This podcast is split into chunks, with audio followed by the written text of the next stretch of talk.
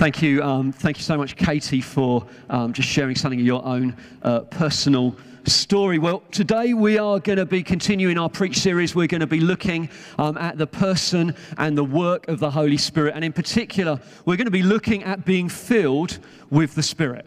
So, we're going to have a whole preach just on how do we receive the Holy Spirit? And we've heard one account from Katie, what happened with her, but we're going to be looking um, at some other accounts in the Bible as well. And then the plan is at the end, um, before I shoot off to Bexhill, we're going to have 10 minutes where I can be involved in leading. Uh, but to be quite honest, then I'll hand over to Paul um, and Lou and Alid, and uh, if necessary, we can go on um, a little bit longer.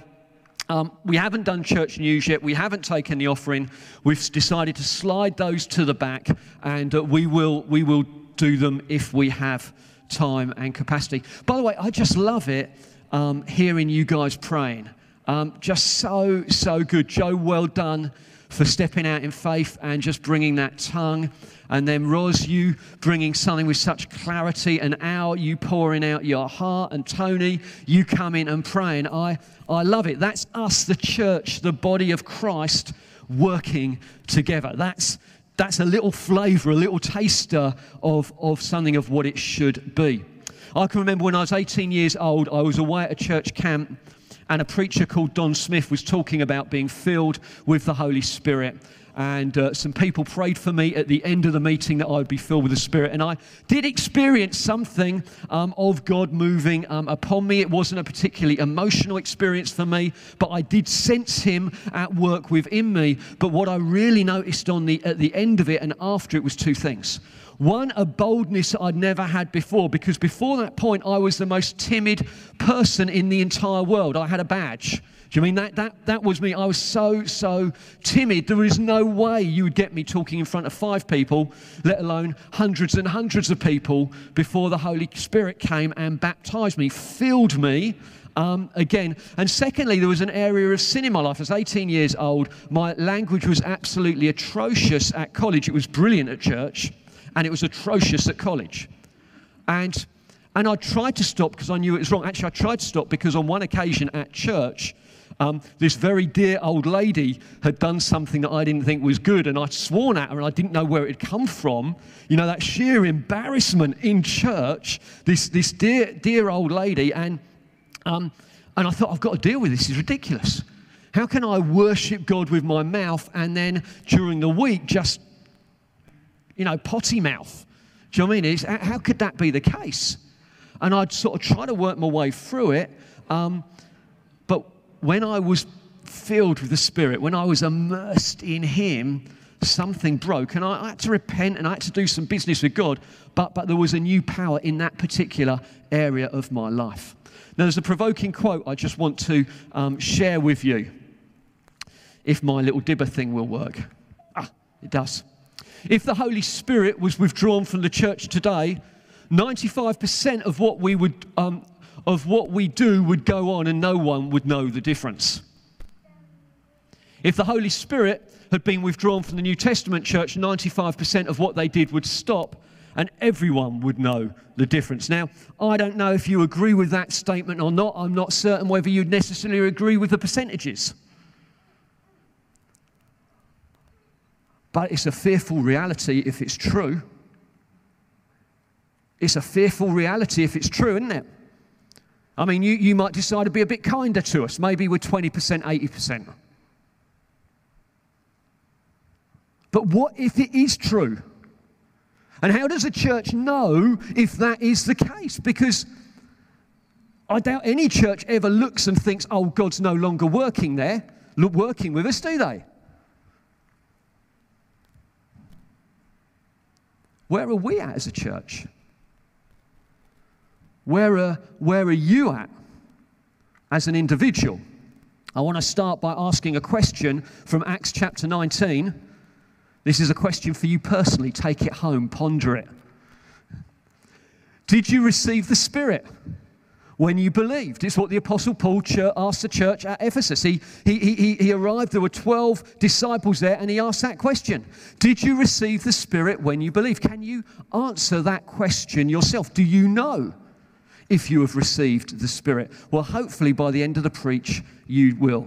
And we're going to use Acts chapter 8, verses 4 to 8 and 14 through to 17 to look at this whole subject of receiving the Spirit. Now, I may get enthusiastic. Um, I apologize if you find that tricky, but I can't. I, talking about this, I just can't help it. It's just how I'm wired. So, Acts chapter 8, verse 4. Now, those who were scattered went about preaching the word. Philip went down to the city of Samaria. So this is on the back of the great persecution in Jerusalem. All the Christians get scattered out. And he starts proclaiming to them the Christ.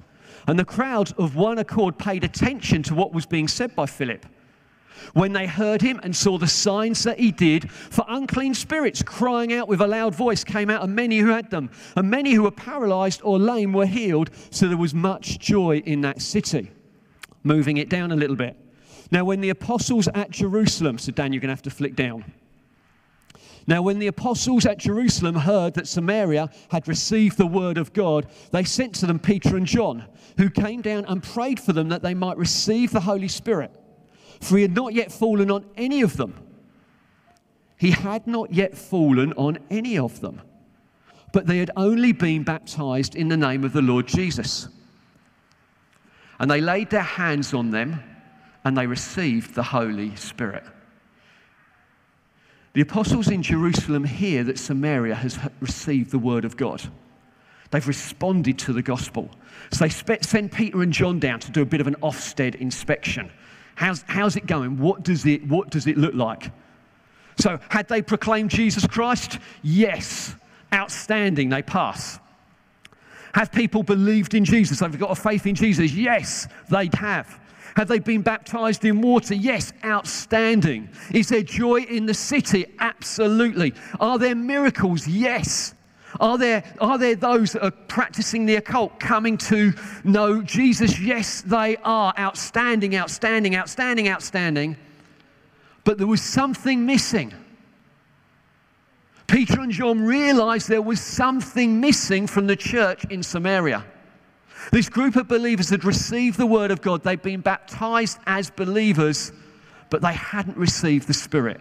He hadn't fallen on any of them. Now, they were Christians. Peter and John don't doubt whether they're Christians or not, but they haven't received the Spirit yet. They hadn't been immersed. And Peter and John knew what it was to be immersed in the Spirit. They'd been in the church in Jerusalem in Acts chapter 2, where the Holy Spirit fell on the 120.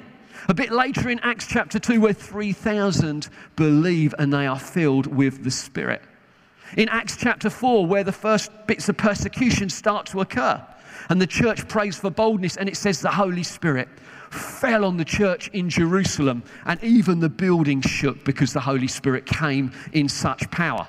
Acts chapter 6, when they're looking to appoint deacons, like leaders within the church, and one of the qualifications is they must be someone who is full of the Holy Spirit. Acts 7, verse 55, where Stephen is about to be martyred, and Luke writes in Acts, he was full of the Holy Spirit. So these guys knew, they, they could taste what it was to be a church full of the Spirit.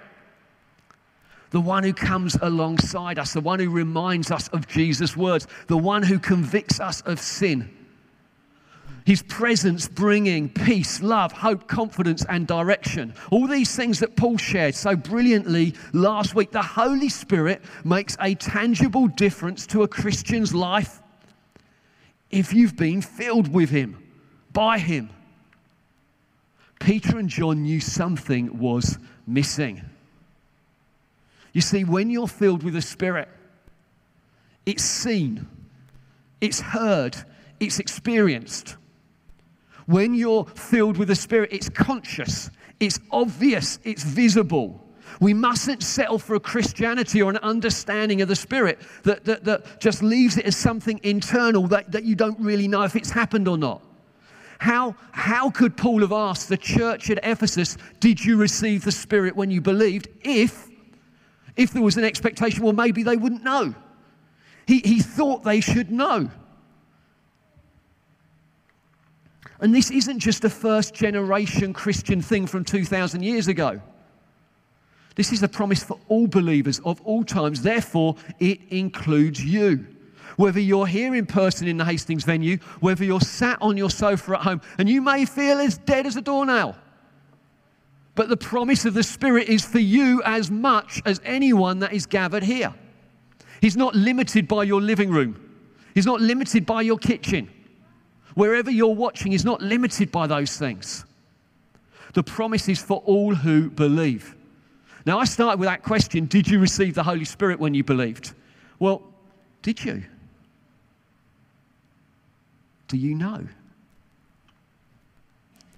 I'm not going to go around and ask everyone, but, but what, how would you answer if I, if I were to ask, or the person next to you to say, Did you receive the Holy Spirit when you believed? How would you answer that question? Can you say, I know I've been baptized? I've been immersed. I've received, I've, sat, I've been saturated with the Holy Spirit. If the answer to this is no, you don't know, that's all right. We can pray for you at distance this morning. We can. We can pray for you. That's okay. But if you if you said, No, I do know I received the Spirit, I do know I've been baptized in the Spirit, can I ask you a second question? So, when were you last filled with the Spirit? Are you full of the Holy Spirit now?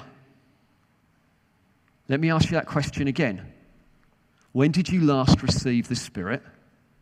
And are you full of the Holy Spirit now?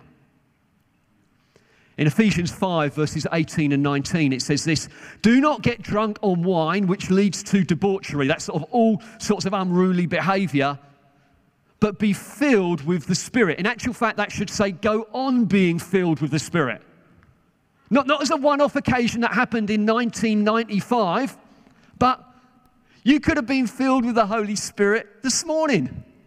He could have come and filled you as you were sitting in bed, maybe doing a bit of Bible reading or, or, or flicking through um, the BBC News or social media, you could put it down and say, Holy Spirit, please come and fill me.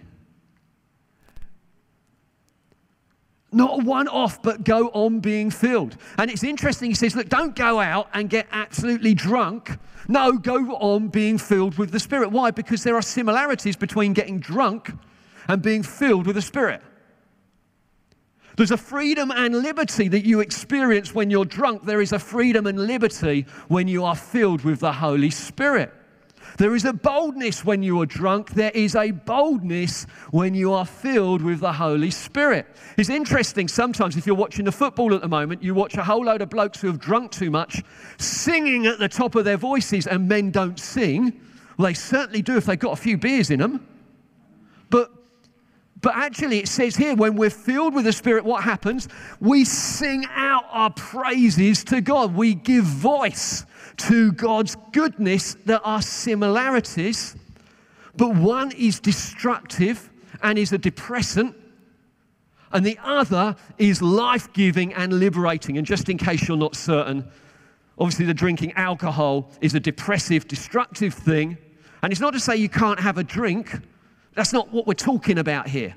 But, but be filled with the Spirit, which is liberating and life giving. And now, as I've said already, elsewhere in the New Testament, Acts chapter 6, the deacons were to be people full of the Spirit. So if you're a leader within the church right now, one of your first qualifications for leadership is to be someone full of the Holy Spirit. Stephen, before he was martyred, was full of the Spirit. Barnabas, this incredibly generous encourager, again mentioned in the book of Acts, was a man who was full of the Holy Spirit. It's not just about having been filled, but are you full? Are you full of the Holy Spirit? I've got a bucket of water here. Dan, come and have a look. Roz, come and have a look at this bucket of water. Who else do I want to pick on? Is there lots of water? Put your hand in it. Is it wet? It is, isn't it? Is it wet? Yep. Brilliant. Brilliant. I'm still looking for someone else to pick on. I'd really like. You guys got to stay within these lines to stay in shot. So, brilliant.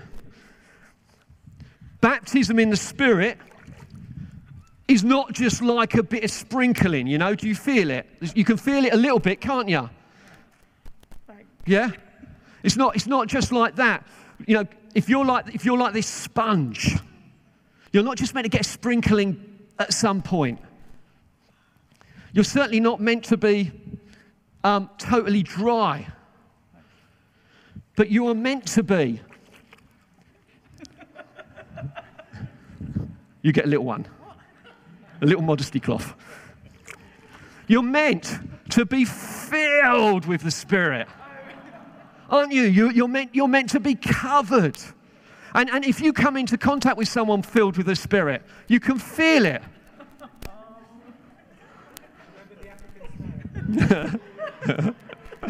but but we are, aren't we? Sorry, I, I, got Dan. Dan knew it was coming. We, we have this sort of relationship. But but let's just pause for a second. Come on. What's your experience of being filled with the Spirit like? Is it, is it more like the sponge that gets a little sprinkling? You guys can sit down. Thank you so much. Thank you, Dan.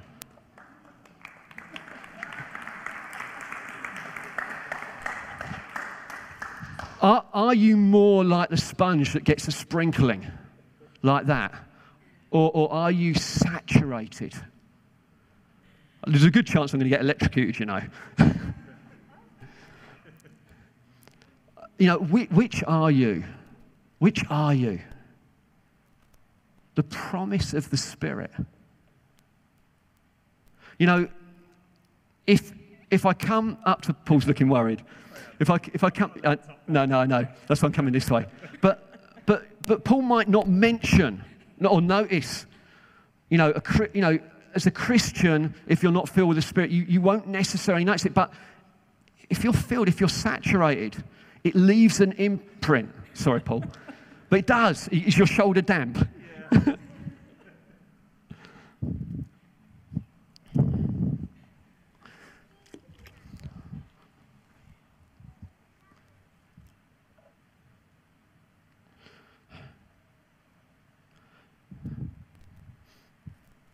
so, how do you receive the Spirit? Well, in one instance, it's instantaneous with salvation. So when Peter turns up to Cornelius, with Cornelius, the Holy Spirit falls as the gospel is preached and they are filled, and Peter and the people with him know they've been filled with the Holy Spirit. In the instance that we just looked at, it says that Peter and John prayed that they might receive the Spirit and then laid hands on them, and they then received the Spirit that way. In Luke chapter 11, we're told to pray for people to be filled, to pray and ask God for good gifts and to ask God for the Holy Spirit. But I think a key ingredient all the way through is faith, is believing that the Holy Spirit is a gift for us. He's a gift for the church today. He's available today, and He wants to fill you now. It's, faith is key for accessing the promises of God. We need to believe and trust that the Holy Spirit wants to fill us now. And as you do, He will come. Paul spoke out of John chapter 7 last week. And he spoke about thirsting for God. Where, where is your thirst? Where is your thirst at for the things of God? Are you a little bit like this sponge in a wrapper? Are you feeling quite, quite self satisfied? Quite, may, maybe, maybe you're, you're so busy that you never really think about being filled with the Spirit and knowing the work of the Spirit in your life. Maybe family or career takes so much of you that you, you, you don't have that chance. Maybe there's sin that you know there's an ongoing sin and, and, and, and you know that that sort of protects you, covers you. It doesn't matter how much I dip the sponge in. You know, in a sense, the sponge isn't thirsty. But are you, are you thirsty? Is there something you need to do even now as I'm speaking where you're thinking, no, I, I know that maybe I've got wrong priorities? You know, we are all designed to thirst for God. You know, just as you're designed to thirst naturally for water, you are designed to thirst for God. The question is, is what do you give yourself to in satisfying that thirst? How are you satisfying that thirst? And if you fill yourself with other things, it will dull your your desire for Him. Come to me, Jesus said, all you are thir- who are thirsty, and streams of living water will flow from within you. If I can ask the band to come back up, please, that would be brilliant. Can I say, church, please don't accept a sprinkling. Please don't, please don't just say, oh, that's the Holy Spirit is for the enthusiastic ones, not the quiet ones. If you are quiet here today, if you feel you are on the edge, if you feel that you have been forgotten, the person the Holy Spirit would love to fill you right now. Because the promise is for all believers. Can I ask you to stand if you're able to?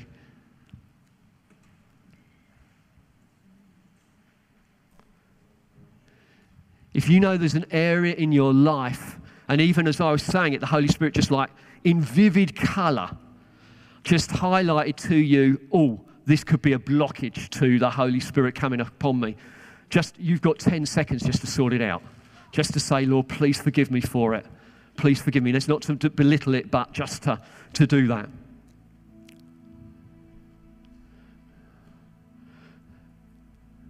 Father, as an elder at this church, Lord, please would you forgive us.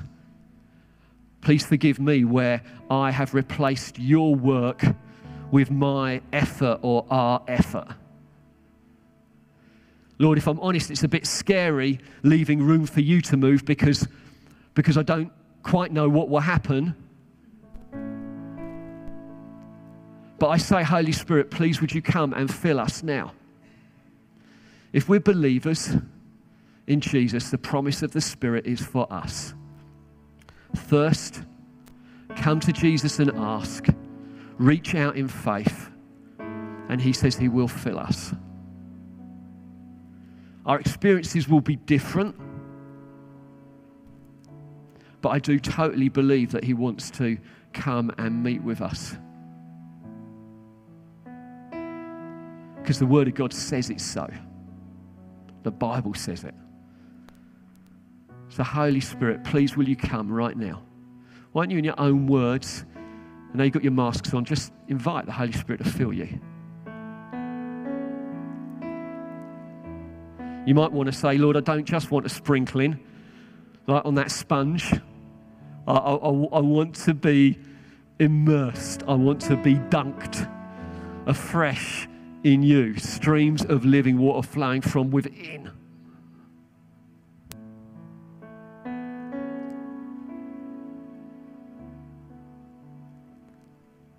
Come, Holy Spirit. Come, Holy Spirit, come, Holy Spirit.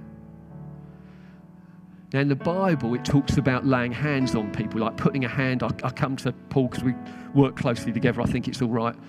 But like so, laying hands on you is like putting a hand on a shoulder. And what that is, it's talking about something that I've got, I'm giving to you.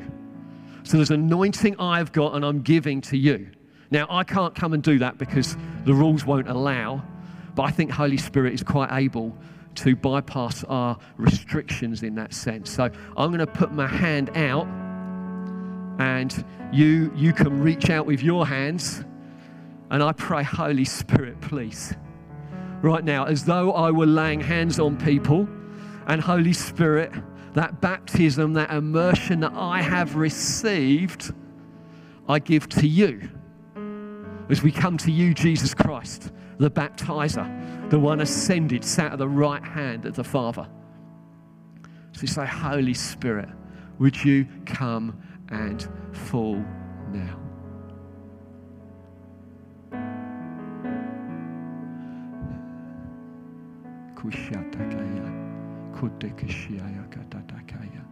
Kia yoko tokoya.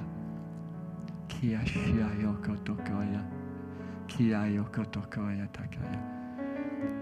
Now, why don't we just start to speak out our worship to Jesus?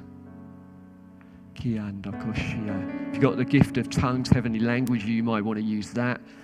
English or maybe your native tongue, you want to speak out, just worship to Jesus. And as you do that, the Holy Spirit's going to grab hold in a sense of you speaking out and bring a fresh anointing. Kola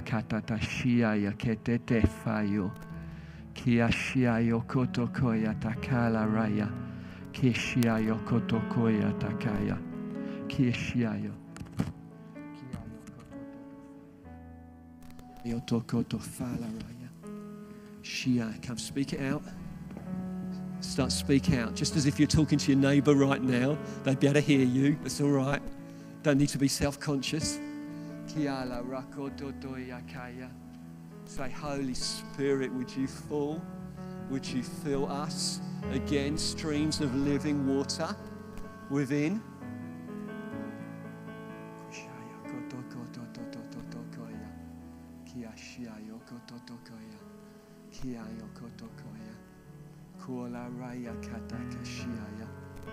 Come, Holy Spirit. We look to you. We are thirsty for you. We're going to sing a song as an opportunity for us to respond. Keep speaking out. Kia. Kia yokotokoya. Kishia yokotokola raya. Shia yokotokoya takaya. Kiando koto fala raya. Shia yokotoya. Come, Holy Spirit. It's here right now. Here right now. Lord, I pray for peace for those that are really just lacking it.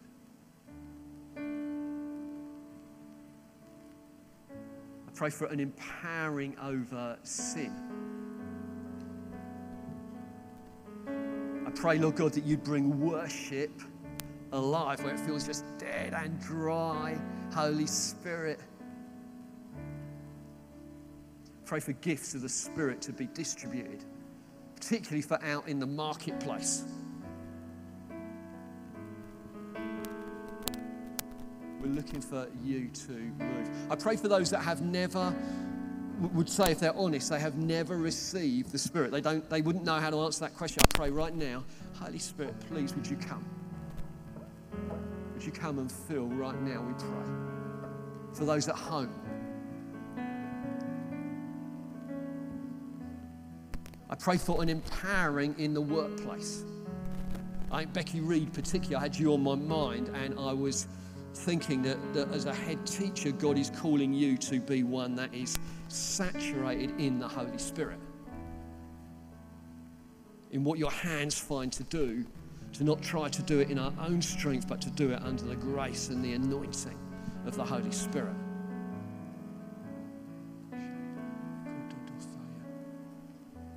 Retirement is not something for us to do in our us, for you to do in your own strength. It is saying to be anointed in the Holy Spirit with His peace and His empowering and His grace flooding in.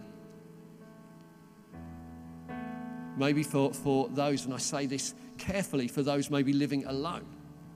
Oh, Holy Spirit, you, I know you don't want us to do that on our own. We're, we're called to know you walking alongside. When we wake and when we sleep, when we have our meals, when we're watching TV, Holy Spirit, you are with us, and I pray for a fresh anointing of your Spirit.